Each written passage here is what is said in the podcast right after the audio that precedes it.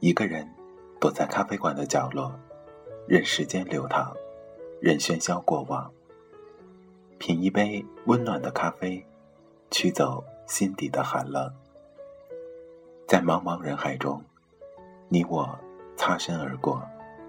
可曾记得有一个咖啡馆，我们都曾经驻足张望。这里有直达灵魂的美丽音乐，这里有难以释怀的心情故事。这里是 F M 二一二七二 午后咖啡馆，我是韩宇，我已准备好咖啡和故事，等待着等待着您的光临。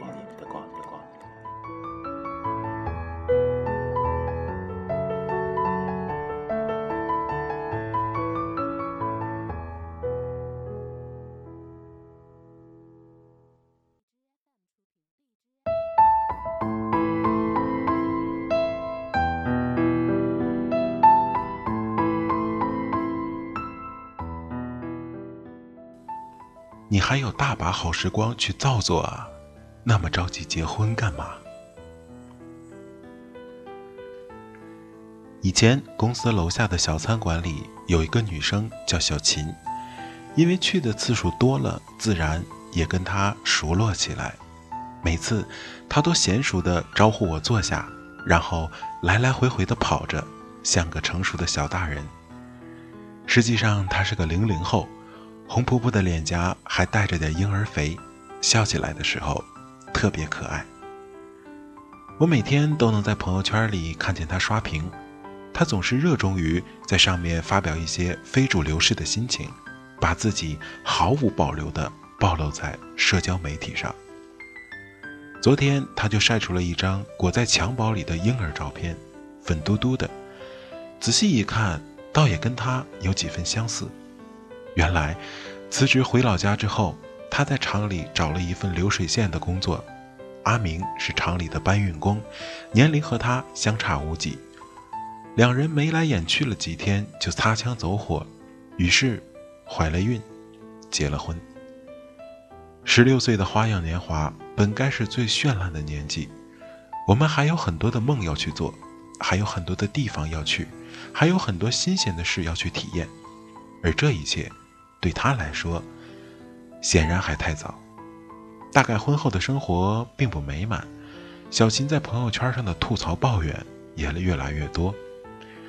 从埋怨结婚时照的那套全店最便宜的结婚婚纱照说起，到抱怨老公今天打电话不接，通宵喝酒没回家，自己怀孕生病没人照顾，到咒骂老公到处撩妹禽兽不如，安慰自己一个人也没什么大不了。我只能小心翼翼地看着，就这样不小心窥见了他的小部分人生，除了觉得可惜之外，我无能为力。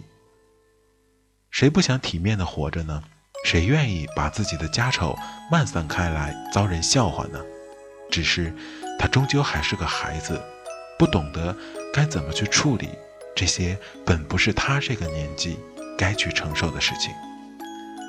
婚姻不是小孩过家家，搭起灶台就能顺风顺水的过。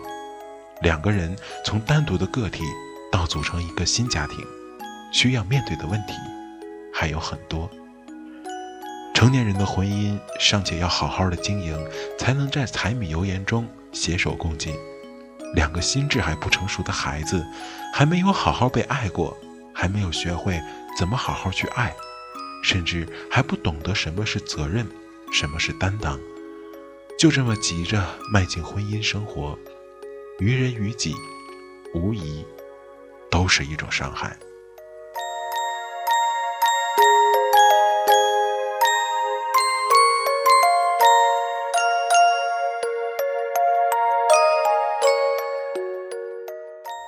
朋友圈里还有一个晒娃狂魔小叔，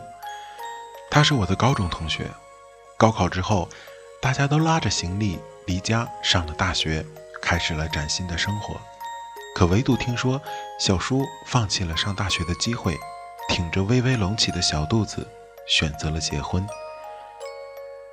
听和他相熟的朋友说，他嫁了当地有钱的人家，老公和她同年，高中还没毕业就被学校开除了。仗着家里有钱，天天跟着群酒肉兄弟花天酒地，没事儿就待在家里开黑玩游戏。小叔倒也过得自在，每天抱着孩子在街头巷尾溜达，跟退休大妈们唠唠嗑喝喝茶，两人的日常开销花费都是伸手找公公拿。别人都在忙着社团忙着学习，他在晒娃；别人忙着考证实习，他在晒娃；别人忙着靠自己的双手打拼养活自己，自给自足，他还是在晒娃。似乎他的生活除了孩子再也没有什么值得骄傲的事情了。在那个最该充实自己的年纪里，他选择了提早过上退休般的啃老生活。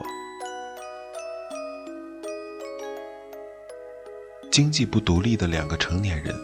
靠着啃父母的老本过日子，